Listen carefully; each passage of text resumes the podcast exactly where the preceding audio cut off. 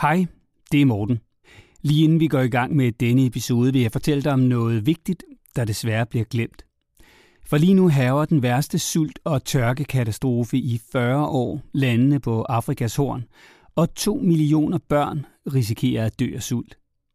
Derfor har SOS Børnebyerne lavet podcasten Hvad rager det mig, der fortæller om den glemte katastrofe, og hvad du og jeg kan gøre for at hjælpe. Og en hjælp kan faktisk være bare at tale med vores børn om, hvad der sker på Afrikas horn. Det kan du høre i podcasten, der blandt andre præsenteres af Jussi Adler Olsen, Millie Gore og Lars Brygman. Podcasten hedder Hvad rager det mig, og du kan finde den i din podcast-app. Jeg håber, du vil give den et lyt. Den er umådeligt tankevækkende, særligt som forældre. Søg efter Hvad rager det mig. Det her er en podcast fra Go Little.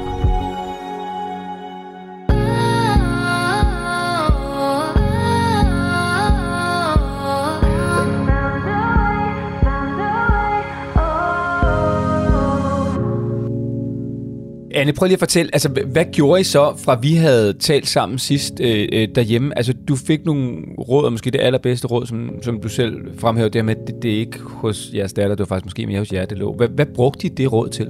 Vi brugte det til at stoppe med at presse på hele tiden. Jeg tror egentlig, det var måske sådan din vigtigste pointe, Lola, at vi skulle lige give hende en pause.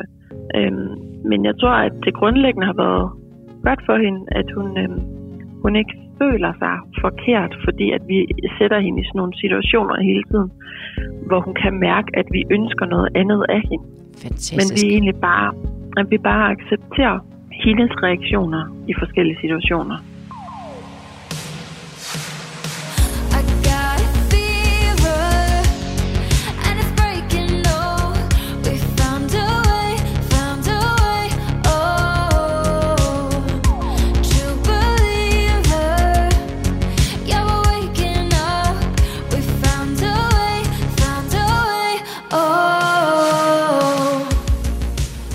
Lige nu, mens jeg siger de her ord, der kigger jeg ud af vinduet hjemme i Lolas stue, og det er altså ud over vandet i strålende solskin. Altså, det ligner bare den spirende danske sommer, og der er blade på træerne, det hele er grønt, det hele er frodigt. Altså, Lola, det ser jo fantastisk ud. Det gør det, ja. Det er helt sikkert. Vi kan ikke komme udenom, at det ser rigtig godt ud. Altså, jeg synes faktisk også, at solen nærmest skinner, når vi er sammen. Har vi siddet her få gange i går her? Ja, det er tæt på. Og det, der jo også hører sammen med sådan det danske forår og den danske spirende sommer, når solen begynder at skinne, det er jo skolestarten. Ja, det er så. For rigtig mange børn. Og dengang jeg var barn for 1000 år siden, der var det jo i august. Det var ligesom det eneste tidspunkt, man kan starte på. Og mine børn, de er også først startet i 0. klasse i august. Men der er jo rigtig mange skoler, Lola, som, mens vi taler nu her, har fået nye elever. Altså nye 0. klasser før sommerferien. Og det skal du lige forklare dem, som mig, der faktisk ikke har haft børn, der er startet i 0. klasse i foråret, og sådan i den tidlige sommer. Hvorfor det? Jamen, fordi at der er nogle skoler, der er mange forskellige faktisk måder at starte på. Og jeg vil gerne starte med at sige, at jeg synes, den måde, en skole har valgt at gøre det på, det er den bedste, man kan forestille sig i lokalområdet. Fordi den der positive tilgang til det, der er valgt, det gør altså en forskel for børnene, når de stiller der første dag.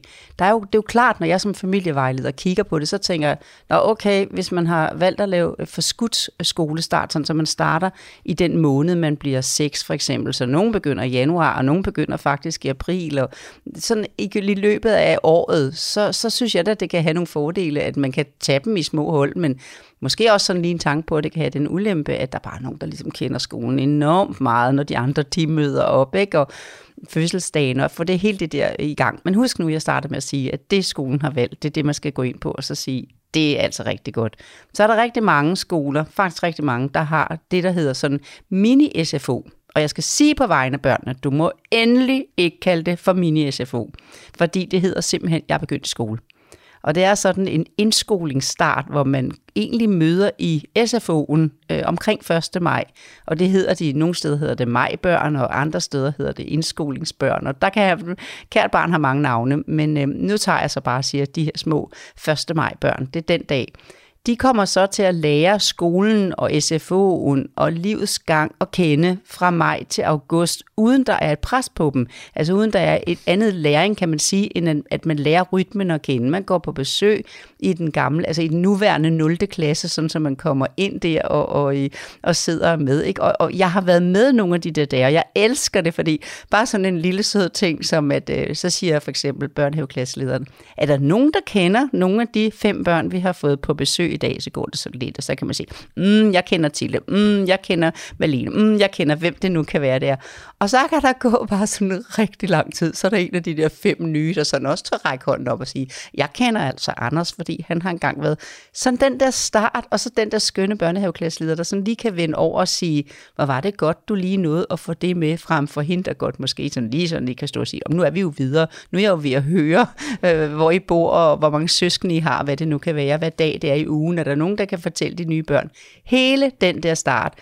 Det jeg bare så også skal huske at sige nu her, det er, forældre skal synes med rette, at deres børn er meget små. Altså når de lander i sådan en SFO, sådan den 1. maj-dag der, hvor at de største går i 2. og 3. klasse, selvom de kan være delt ind i områder, så er det måske på en skole i nogle lokaler. Det runger. Ej, kan mit lille pus af et børnehavebarn virkelig overleve det her?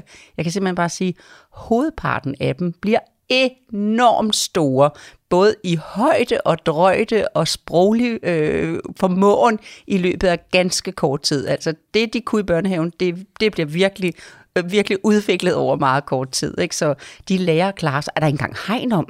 Jamen, hvordan kan I så vide? Ikke? Altså det der med at hente sit barn. Hvor finder jeg min lille Felix henne? Så vil personalerne simpelthen sige,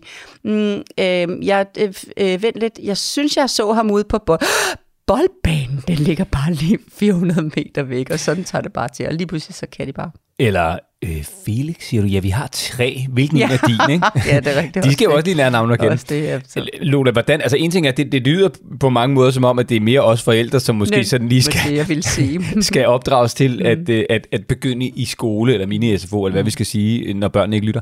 Men hvordan forbereder vi vores børn bedst muligt på, at de skal begynde i noget nyt? Altså, hvordan giver vi som forældre vores børn en god start i 0. mini-SFO, her sådan i det der præ-sommer, som den her podcast bærer præg af, sig så lidt som muligt. Altså fordi det der med, at du sådan, nu er det jo på onsdag, vi skal starte, og nu så skal vi jo afsted, og vi skal lige huske at pakke din taske og have dit penalhus med. Fordi der sker bare det i dag for forældre. Det bliver sådan noget, nej.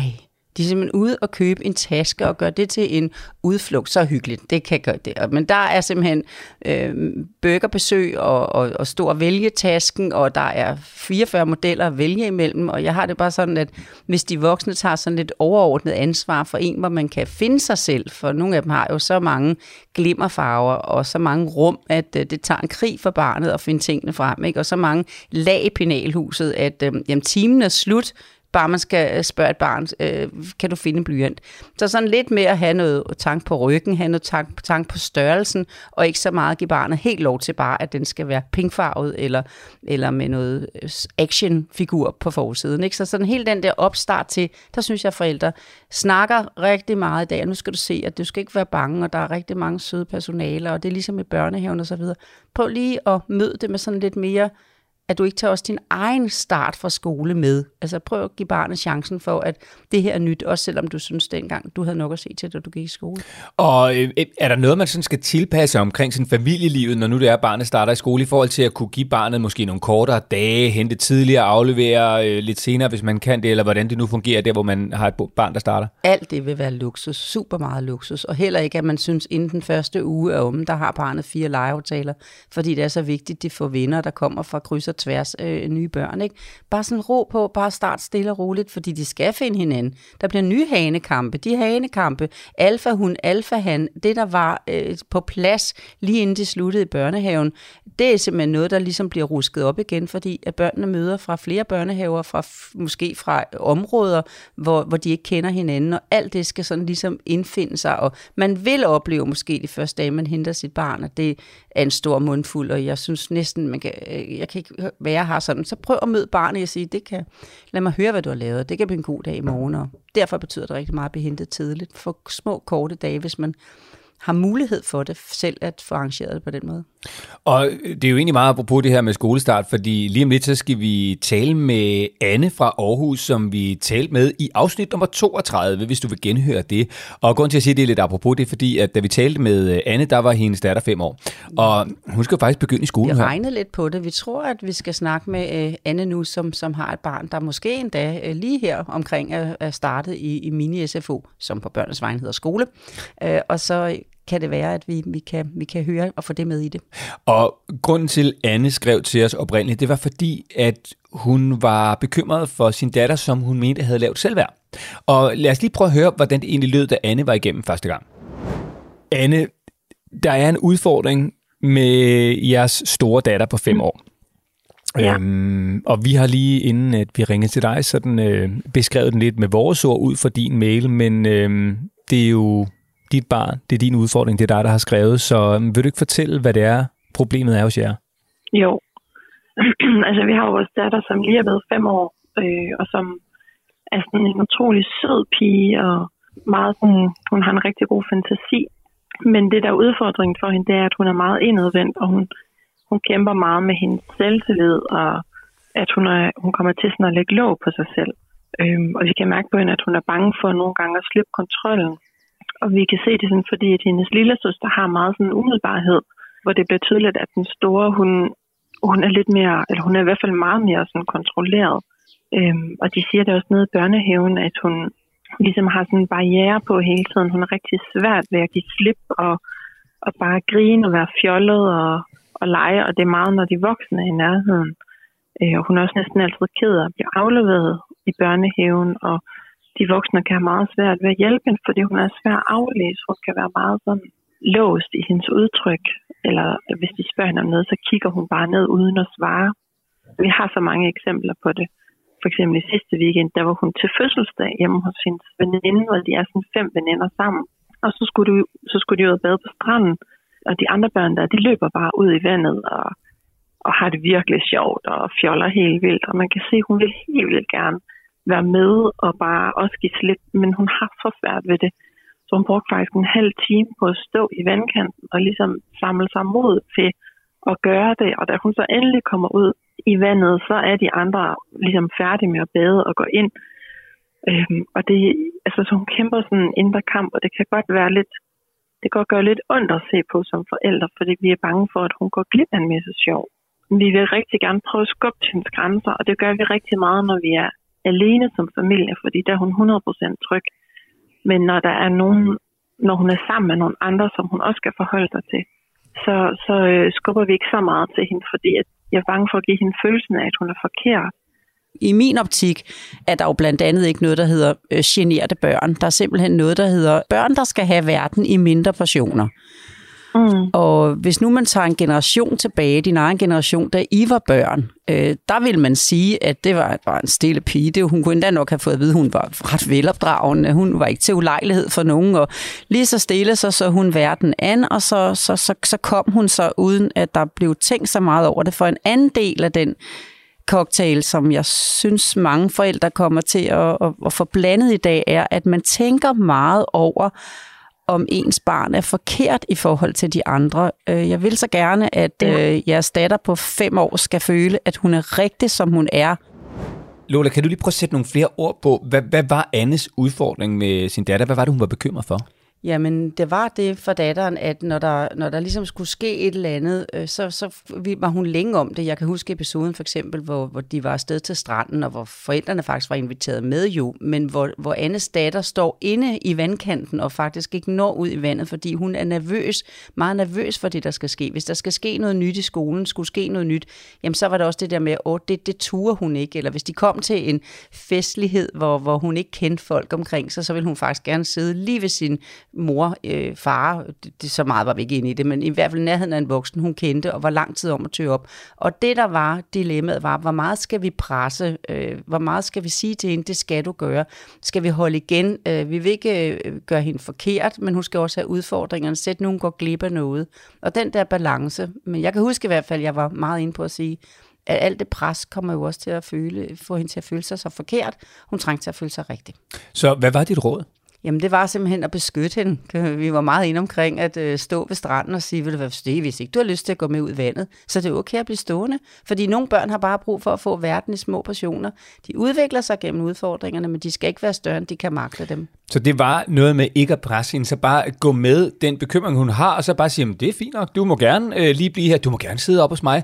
Fordi hvis man bare tager det som en naturlig ting, så var dit argument også, at så på et tidspunkt, så kommer det af sig selv, men det kommer i det tempo, som hun er klar til. Præcis. Jeg tror, det, der ramte Annes datter rigtig meget, det var, at på grund af presset, kan man aldrig nogensinde vide, jeg kan huske, Anne også sagde, jamen herhjemme udfordrer vi hende en gang imellem, ikke? Men hvis man aldrig kan vide, hvad der kommer, så bliver man jo nødt til at blokere hele tiden, for hvis man siger ja til noget, så risikerer man, at det udløser 4 nye ting, som hun slet ikke var klar til, så derfor så blokerede hun nok meget på forhånd.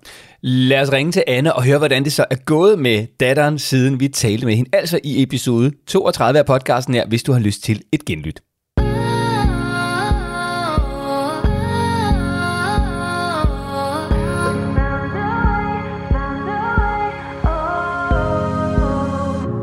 Og så skal vi tilbage til Aarhus. Her bor Anne med sine 4 børn. En datter på 3 år, tvillinger på 3 måneder, og så pigen det hele drejer sig om, nemlig en datter på 5. Hej Anne, og velkommen tilbage til Lola og Morten. Tak. Og Anne, vi har lige siddet og diskuteret og regnet og talt på fingre her, lige inden at vi ringede til dig, om din datter, altså på 5, er begyndt i skole, eller om hun skal til at begynde i skole her lige om lidt? Jamen, hun bliver 6 til sommer, og det har faktisk været en stor snak hos os herhjemme, om hun skulle i skole, eller om vi skulle vente. Men vi har faktisk givet hende et år mere i børnehave. Så hun skal i skole næste år? Ja, præcis. Jamen spændende. Jamen Anne, prøv at altså, vi er jo simpelthen så spændt på at høre, hvordan det er gået med din datter. Og hvis du nu, vi var lige omkring det tidligere, hvor vi også lige har hørt et lille klip med, hvordan det lød første gang, du var igennem. Altså, hvor du ligesom sagde, prøv at vi er simpelthen bekymret for, om vi fratager vores datter noget, fordi hun har det, I selv kaldte, og det du i talesatte som værende lavt selvværd, og du var lidt i tvivl om, hvor meget skulle du skubbe på, og hvor meget skulle du ligesom lade hende trække sig fra ting. Hvad var det for nogle råd, du synes, du fik med af Lola? Jeg tror faktisk, det bedste, som Lola hun sagde, det var, at det er noget, der ligger hos mig og min mand, og ikke som i så høj grad hos vores datter.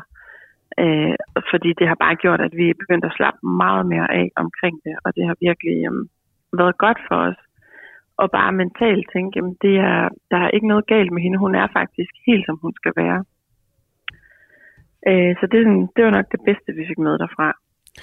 Og hvad gjorde I så fra, vi havde talt? Det vil jeg altså gerne lige have lov at sige. Det gør mig rigtig glad. Hej Anne, jeg kan godt mærke, at jeg fik ikke engang sagt hej til dig der i Mortens talestrøm til en start, vel? Og det er jo ikke høfligt, så nu siger jeg lige hej. Og så siger jeg bare lige nu, at jeg bliver rigtig glad på hele fortællingens vegne, at det var det, som du så sikkert starter med at fortælle.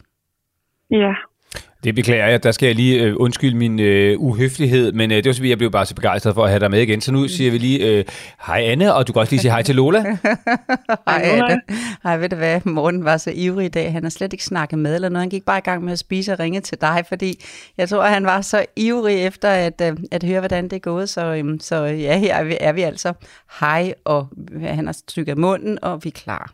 Ja, og det skal jeg også beklage faktisk til faste lyttere af podcasten. Ved du godt, jeg plejer faktisk lige at lægge an med det kulinariske. Jeg tror, jeg blev så begejstret over det gode vejr og skolestarten, at vi skulle tale med dig, Anders, og så jeg glemte helt at fortælle, at der her på bordet, der står Lolas hjemmelavede boller, der er 2 forskellige slags oste, der er en hjemmelavet marmelade, der er lidt rodfrugtchips, der er nogle små sådan kiks til osten, og så er der små miniskildpadder, så det er altså, det er ikke så godt for sådan en mand som mig, som har ingen stopklods, når det handler om mad. Nej, jeg har spist en halv ost allerede, yes. Anne. Vi er der nu. Nu lander vi ordentligt. Ja, Anne, det beklager jeg. Anne, prøv lige at fortælle, altså, hvad gjorde I så, fra vi havde talt sammen sidst derhjemme? Altså, du fik nogle råd, og måske det allerbedste råd, som du selv fremhævede, det med, det er ikke hos jeres datter, det var faktisk måske mere hos jer, det lå. Hvad brugte I det råd til?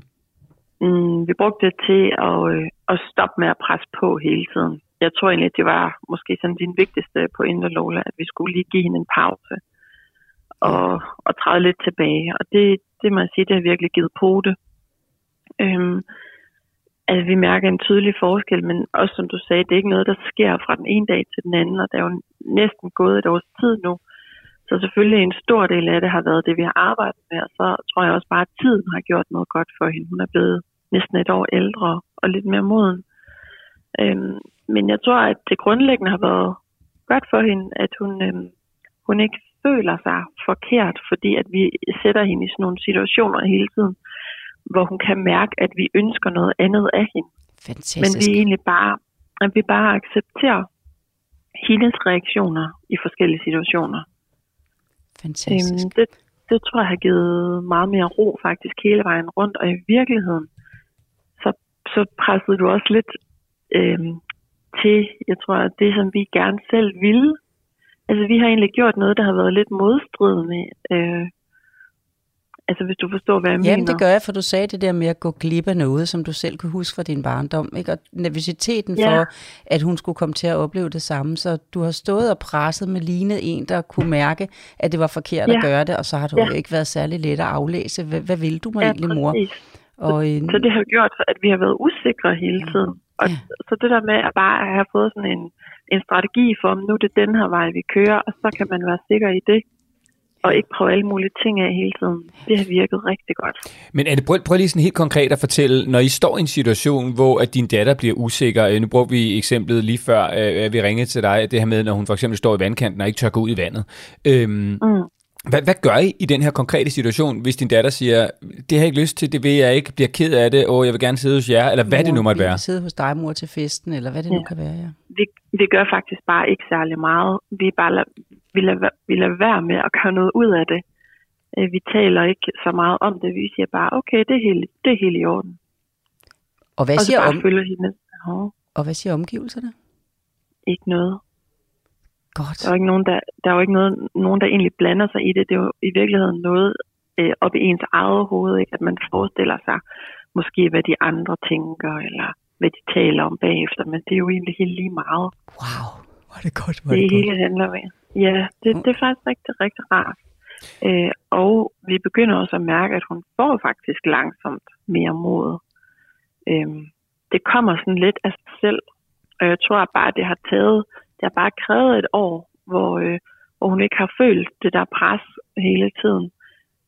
Så tager vi det lidt med i hendes tempo, og så kommer det lidt af sig selv. Og det har vi 100% tillid til, at det nok skal, fordi det er det, vi begynder at opleve nu. Så det er egentlig sådan en meget god spiral på den måde. Fantastisk. Og havde hun været født for en generation siden, så var det gået lidt hurtigere, fordi der var børn ikke lige så meget på overarbejde, når de var afsted hele dagen, fordi der er mange, der møder ind med mange forskellige impulser fra morgenstund i forhold til, hvad de har oplevet, og familiekonstellationerne, eller morgenrollerne, eller hvordan de kom ud af døren, eller om de har set tablet, eller YouTube, eller et eller andet, de har haft gang i, ikke? Og det gør faktisk, at børn er lidt på overarbejde for at aflæse og kode hinanden, så skal man virkelig være på dupperne, og der er hun så ro nu til at gøre det i sit eget tempo, ikke? Ja. Så hjemme hos jer, der er der absolut sket en forandring med jeres datter, og måske mest af alt med jer, og det har så smidt af på jeres datter, som jeg hørte dig sige det, Anne. Men hvordan går det over i børnehaven? Ja, det er jo det, der er lidt svært ved den her snak, at det er jo vores oplevelse af det. Vi føler virkelig, at vi har oplevet en kæmpe udvikling hos hende, men det synes de ikke, at de oplever i børnehaven. De oplever en lille udvikling, men egentlig mest en stagnering. Og det har været rigtig svært. Altså de snakker, vi har haft med dem, fordi vi har så to forskellige opfattelser af den samme pige.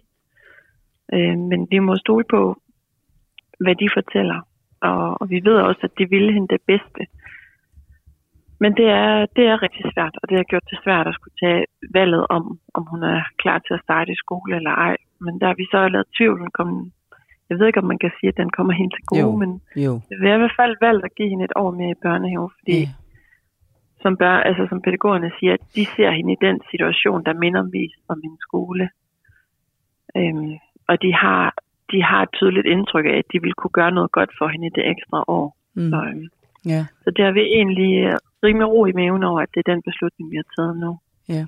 Men kan vi ikke dele den lidt og så tage bare lige et lille bitte kort snak lige om et øjeblik omkring, hvad mulighederne så er i det? For det er fantastisk med den sikkerhed, du også fortæller om det, men du har jo faktisk også skrevet til os, at jeres nære relationer, familie og så videre også kan mærke en forandring. Ja, helt sikkert. Altså, det var jo meget der med det er faktisk der, jeg har følt mig mest presset. Det er nok, når vi har været til familiefødselsdage og forskellige kom sammen. Fordi der har jeg kunnet mærke på hende, hun vil rigtig gerne være sammen med familien, men hun har simpelthen været for generet eller for indadvendt til at kunne klare det. Men det kan hun bare nu, og hendes fætter og kusiner har kommet til mig og sagt, at hun har virkelig, hun er slet ikke så generet mere, og hun vil bare så gerne lege. Og man kan mærke, at de vil bare hinanden så gerne, så det er fantastisk, at hun faktisk er i stand til at tage imod dem nu. Og vi har lige været sammen med dem en hel weekend, og vi så hende nærmest ikke, fordi hun var bare sammen med dem hele tiden. Jamen, hør da. Altså, ja. Det er da fantastisk. Jeg kan godt huske, at jeg sagde sidste gang, jeg er altså ikke vild med at bruge ordet generet eller indadvendt, eller som du har skrevet til os, at børnehaven kalder hende for introvert, ekstrovert, ja. Introvert og så videre. Jeg kan godt få knopper, jeg tror næsten Morten han kan se dem nu, jeg kan godt få lidt knopper på børns vegne i forhold til, det er også en kasse, det er også en bås, det er også en forventning. Jamen, den der forventning om, at jamen, her har vi et barn, som er introvert. Hvad kan vi gøre for at få hende ud af boksen? Og der presser de jo også. Hvorimod, hvis man kan vende rundt, de vil hende det bedste, og hun får et rigtig godt år. Men hun får et endnu bedre år, hvis man som personale kan vende rundt og så tænke, også der, hun er, som hun skal være. Hun kan nemlig også mærke, at de sidder og tænker sådan. Og jeg er altså vild med personaler, der tænker ud af boksen. Jeg er vild med pædagogik, når den bliver så spændende, fordi at vi bestemmer os for inde i hovedet at sige, også som personaler, pædagoger, medhjælpere, køkkenpersonale, alle sammen. Pedellen, der går rundt derude, som jo nogle gange siger noget helt andet om de her børn, fordi pedellen har det med bare at møde dem på den der. Det kan man især se på en skole. Så kommer der sådan en, der står lidt bare for meget uden for døren i min optik. Så kommer pedellen. Vil du være Preben Pedel? Du kan bare sige til, hvis der er noget, fordi jeg går her alligevel. Og så kan man se Preben Pedel smile og synes, at den her Anton er bare simpelthen. Og så finder de to ud af at feje nogle blade sammen 20 minutter en gang imellem for at give Anton ro i hovedet. Og så klarer han også sin skolegang. Det sådan noget, jeg vil have. Ja.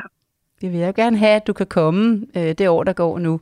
Jeg vil rigtig gerne, at du har mod til at spørge dem, må jeg ønske mig for balancen, for at hente hende, for at få en god fornemmelse, at hver gang jeg skal ligesom høre, tænke et eller andet, som trækker mod introvert, og jeg vil gerne have ordet væk, så skal jeg bare faktisk have sådan 12 ting, som viser en udvikling, for at jeg kan, at der er balance i det. I dit hoved. I dit mod til at holde det, du har gang i nu. Så mange skal der til. 12 til 1.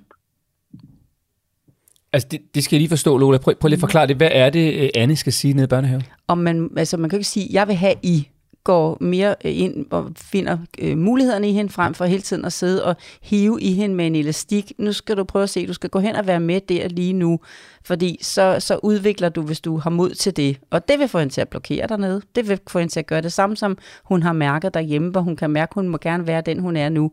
De skal lave mulighederne for alle børnene, og så vil nogle børn kaste sig ud i det og sige, det vil jeg gerne melde mig til, og så er der nogle børn, der skal lige se, hvordan er rammen i det her, før de tør melde sig, og så skal de nok komme, men hvis de kan mærke, at de bliver trukket i, så er det svært at melde sig.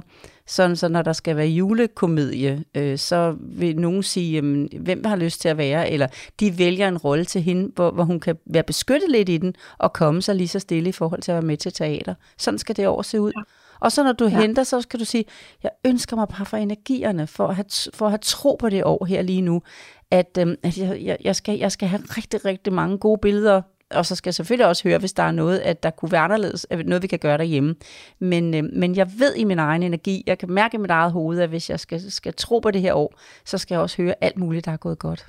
Det trænger vi til. Ja. Men Lola, er det sådan, hvad skal man sige, giver det mening for dig, når Anne fortæller, at der faktisk sket en kæmpe stor forandring derhjemme, også i forhold til relationer med andre og familier og venner og sådan noget. Der er virkelig sket en forskel med Annes datter her. Men at børnehaven ikke ser den samme forandring. For jeg ville jo sidde og tænke, hvis jeg var forældre, så ser vi noget helt forkert, eller du ved, bilder vi os selv ind, at der er sket en forandring, fordi børnehaven siger, at der ikke er sket noget. Det er jo nemlig den, jeg gerne vil værne om, Anne, og jeg sidder jo lidt i det dilemma, at I har virkelig vist dem en tillid og valgt et år mere, ikke? Og det vil jeg ikke spolere, for det synes jeg er fantastisk godt valgt.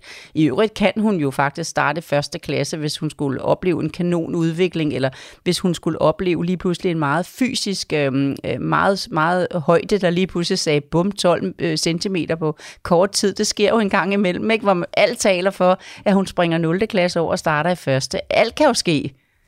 Men at få lov til at få et år mere, hvor man udvikler sig, og det har forældrene valgt, og virkelig den flotte formulering, at det skal komme hen til gode. Jeg kan ikke, jamen det er jo smås i min øresnegl, men så skal det også bruges, og så er det jo mit dilemma er, at jeg vil jo ikke tænde en bekymring i forældrene, men hun skal ud af en rolle. Der er en lille krølle på halen måske, at vi er flyttet til et nyt område. Så nu får hun lov til at gøre sin børnehave færdig indtil sommerferien, og så skal hun flytte børnehave til vores nye område efter sommerferien. Så hun kommer til at få det ekstra år i en ny børnehave. Meget. Og hun starter der sammen med sin søster, så de har ligesom hinanden. Så der vil jo ske et skifte uanset, og så tænkte vi egentlig, at det gav mening for hende at få et år i en ny børnehave, hvor vi ved, at dem, hun kommer til at gå sammen med, er dem, hun skal gå på skole sammen med. Fantastisk. Men hvor der trods alt er bedre normering til at hjælpe hende med at danne relationer. Hvor har al den sikkerhed gemt sig, før du ringede til os? Det lyder meget cool, helt sådan laid back, vil jeg også bare sige, Anne. Jeg kan ikke engang komme til at men du kunne godt høre mit dilemma, ikke? Nej. Jo, før, da jeg sagde, at den samme børnehave med rollen og så videre, og fortsætte det, ikke? Altså, du kan godt høre dilemmaet med det introvert og så videre, fordi hun kan blomstre, og ved du hvad, hun skal også have lov at blomstre så meget, så at nogle personaler siger, hvad laver hun her, når det nærmer sig efterårsferien, og så skal hun måske skynde sig at komme i skole i 0. klasse. Alt kan ske, Anne, når hun får muligheden, jeres datter, for at komme ud af de roller, hun er blevet sat fast i. Ja. Og hun har fået optimale betingelser for det. Og jeg tror, hun får et rigtig godt år sammen med nogle nye folk der, som skal vide lidt, men ikke for meget. Det er også en balance. Ja det er det. Ja. Hvad er hun fysisk i højden? Det ved jeg ikke. Hun ikke fysisk centimeter. Højde. Nej, vil det være alt der med hende? Nej, alt er med hende, så det er rigtig godt. Ja. Og lillesøster med, og I kan hen samme sted, og hun kan få et år der, hvor hun virkelig restituerer, får indhentet og kommer ud af rollen. Sikken fred. Ja. Okay, jamen, det er glad for, at du siger, fordi det har været en svær beslutning, og vi kan stadigvæk godt være lidt i tvivl. Men vi synes bare, det der med, at hun skulle flytte uanset, at så ville det være rart at have lidt flere ressourcer til at få skabt nogle gode relationer, inden hun skal starte i skole, fordi man kan sige, at strukturen i hverdagen, den er trods alt mere, eller det hun er vant til i en anden børnehave frem for i en skole.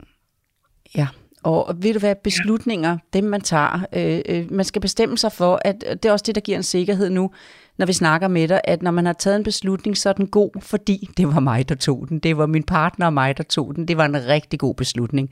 Så i morgen tænker man, hvad var lige det, vi fandt på for et stykke tid siden? Ja. Og så er det, man kan sige, jamen, så finder vi en ny beslutning. Og der bliver det vigtigt for dig, i forhold til den snak, vi havde sidste gang med, og en eller anden usikkerhed, hvad du kan huske fra din egen barndom, at du ikke slår dig selv oven i hovedet og begynder igen at få den der, hvad kan vi nu ikke finde ud af? Du skal simpelthen bare sige til dig selv, så tager vi bare en ny beslutning, og den bliver god, fordi vi tog den. Og så ikke så meget med jeres datter ind over det, at hun er med i det. Og hvad siger du til, hvis du... Men I gør det bare. Ja. Wow. Så jeg skal bare høre, Lola, er der sådan her på falderebet så et godt råd, som du kan give Anne med på vejen i forhold til, hvordan Anne... Fordi det lyder som om, der er total sikkerhed nu, og der er styr på det derhjemme, og i forhold til familie og venner. Men hvordan giver Anne så sin datter den bedst mulige start i den nye børnehave, så hun om et år er bedst muligt rustet til at komme i skole? ved at, ligesom du har gjort nu med alle de andre ting, altså vise hende det her, det er en god beslutning, fordi at den har vi taget, og I tager de der dage sammen med hende, så det ligner en lillesøsterindkøring, sådan så de ligesom får den samme luksus, selvom at hun er 5 år, man tænker, der kan man jo forklare mere og sige, og jeg kommer klokken, hun kan næsten finde ud af at se på den lille og den store viser, og alligevel skal hun have den samme stille start, især skal hun have den samme stille start med små, korte dage, besøg inden og så videre. Ikke så meget at snakke om det. Det bliver en god dag i morgen, og nu skal du se, her er din plads, og her skal lillesøster have plads, og ja, så det kan jeg høre. Det er det, I kommer til at gøre rigtig godt. Bedre kan jeg ikke sige. Vi har ikke sagt det endnu. Nemlig. Jeg sidder bare her. Alt er godt. Fordi sagde du, ja, kom videre. Ja, fordi jeg tænkte, at det er noget, der måske også kan begynde at rumstere i hendes hoved, og så tænker jeg, at det er bedre at vente indtil, at vi ved præcis, hvor hun skal, og hvornår hun skal starte, og så måske en uge eller 2 inden, så hun ikke skal bruge for meget krudt på det. Ja, det var mig, der skulle have sagt det. Det er mig, der skal være den der siger sådan noget. Det var du god. Altså Morten, det må du altså huske. Det er Anne, du skal ringe til, hvis der er sådan et eller andet i den retning, hvor du tænker, Lola er syg i dag, hun har ingen stemme. Anne, hvor er du? Det er rigtig godt. Det er rigtig godt. Det er rigtig godt. Det er rigtig godt tænkt. Altså det her med ikke at fortælle datteren endnu, at hun skal skifte børnehave. Så simpelthen bare gør det lige kort tid inden. Yeah. Og så bare ikke for mange ord, hvis jeg skal citere dig for noget, du har sagt utrolig mange gange før, Lola, ikke? Jo. Ja. Prøv at, det lyder som om, at det er gået rigtig godt derhjemme, og det lyder også som om, at Lola synes, det er den helt rigtige beslutning i forhold til børnehaven, og i forhold til det her ekstra år til lige at give hende sådan lidt mere ro i livet, og så kommer det til at gå rigtig godt ned i børnehaven, hvis I bare sørger for at have den her sikkerhed, og måske også lige fortæller børnehaven, hvad det er, I gerne vil have med hjem fra dem, i stedet for, at jeres datter hele tiden er introvert, og nu er det heller ikke gået så godt i dag, og nu er hun heller ikke. Og selvfølgelig skal I have viden, når der er ting, der skal arbejdes med, men I skal også have rigtig meget viden, det der går godt. Det kan ikke siges bedre. Ja. Helt klart. Anne, og så en lille byttehilsen i løbet af november, december, at I fik en rigtig god flytning, og alt er godt, og nu bygges der oven på alt det gode, I har skabt derhjemme. Bare lige sendt, sådan så at jeg kan godt have historierne i hovedet, og jeg kan godt have behov for at ligesom få punktum. Ja, Lola vil gerne have en mail, hvor der står, hey, det er gået godt. Ja. Det lover jeg. Det skal jeg prøve at huske. Og der skal stå sådan, for det kommer til at blive muligt med det gode arbejde, I gør. Ja. Anne, prøv at høre, tusind tak, fordi at vi måtte tale med dig endnu en gang, og hvor er det bare godt gået, og du lyder altså også bare, du ved, mega cool og sikker, og hey, altså, I har totalt styr på det nu. Mor og far til 4 børn, det var tvillinger, helt små tvillinger sidste gang, vi snakkede sammen, og så præsterer det bare det her. Ja. Og der er uden tvivl sket en større udvikling hos forældrene, end der måske er sket hos barnet, og det er så det, der gør, at jeres datter har det bare endnu bedre nu, så det er jo bare rigtig godt.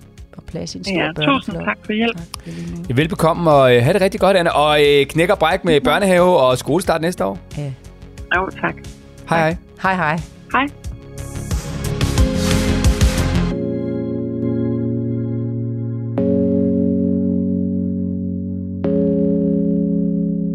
Nå, det var fint. Meget fint. Ja. Meget sikkerhed. Meget stor sikkerhed. Ja, det var helt vildt. Jeg skal bare lige sige, at nu her, det kan vi først gøre, når vi har lagt på for Anne her. Så nu tager jeg, der står den her ost, ikke? Ja. Helt hjernedød god. Ja. Hvad hedder den? Sirius. Ej, en kæmpe stor rund en. Ja. Høj. Nå. Den ligner også sådan en grønlandsk patrulje, faktisk, i sit udseende, men den smager bedre, end den ser ud, kan jeg se på dig. Det er sådan en blåskimmel ost.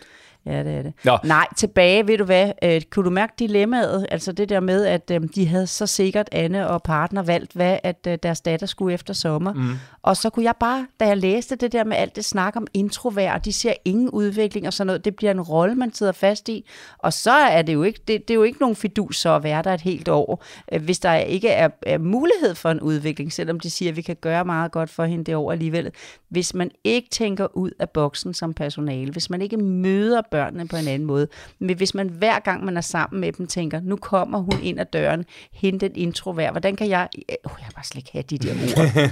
Nu kommer hun da bare ind ad døren, og når hun kan mærke, at hun kommer med de plusser, hendes personlighed har at byde ind med, og de små hjælp der, hvor hun skal lige have lidt og gøre godt med. Alle personaler bare sidder og siger, hvor var det godt, du også kom nu her, selvom du er nummer 19, ikke? I stedet for den der, nu kommer hende som, nej, hvor kan det forandre meget. Det, og så har de selv lavet sådan nogle gode beslutninger.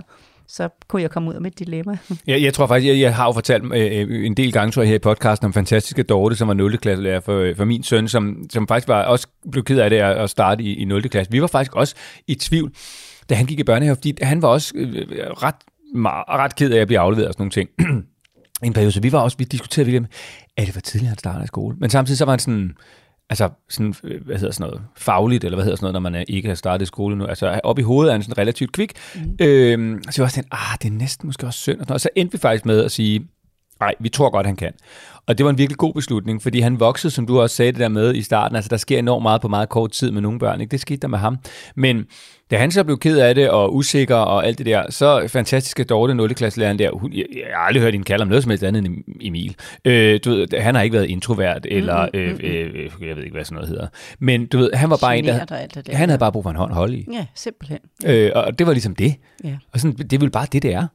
Jamen, de hænder er der ikke på den måde, som Dortes og Stines og Heidis, og hvad vi har kendt begge to, som har den hånd. Og hun havde, jeg vil bare sige, hun havde utrolig mange børn holdende i hænderne, det er ren X-faktor, det kan jeg godt sige, når jeg møder det. Det er ren X-faktor. De kan rumme en hel klasse, og de har kun 2 hænder, og alle sammen har holdt i hånd, inden det går hjem. Det er helt vildt, og de kommer i forkøbet, når der er lige ved, at man kan se, ej, der er en, der lige er ved at synes, det er svært at være i skolegården. Så er det der, inden det er svært jo. Ja. Men med livrem og seler, så bliver Annes datter hjulpet godt på vej med det her ekstra. Jeg håber også, jeg sagde, at man kan jo også godt komme, som om man nærmest kommer som en tilflytter i løbet af året, hvis en eller anden udvikling går stærkt, eller en ny børnehave slet ikke ser det samme, eller hvad der nu kunne ske. Ja, hurra for alle Dorter og for Anne. Og det den udvikling, der er sket både med hende og hendes mand, og ikke mindst deres datter. Og så vil jeg bare sige, hvis du sidder derude og gerne vil have et godt råd til livet med børn, så kan du skrive til Lola og Morten @golittle.dk. Det kan både være om livet med børn, men det kan faktisk også være om familielivet, parforholdet. Det kan være, at du er teenager. Det kan være om alt mellem himmel og jord, bare det tager udgangspunkt i familielivet og livet med børn. Så skal du bare sende en mail til Lola og Morten @golittle.dk. Og så kan det være, det er dig, der kommer igennem her i podcasten, og ligesom Anne får et godt råd fra Danmarks bedste familievejleder, som også sidder over for mig, nemlig dig, Lola. Tak for de ord. Jeg skal gøre alt, hvad jeg kan for at leve op til. Og det har du gjort endnu en gang, fordi der var altså også succes hjemme hos Anne, så mega fedt, og tak for det. Og tak for dejlig mad og ost og alt muligt. Velbekomme. Og så vil jeg bare sige til dig, der lytter, tak fordi du lytter med, og hvis du får noget ud af det, du hører, så må du meget gerne lige sende et antal stjerner i din podcast-app, meget gerne lige anmelde podcasten her, hvis du får noget ud af den. Og så er der bare at sige, at vi er tilbage igen næste gang, det bliver tirsdag, med en ny udgave af Lola og Morten.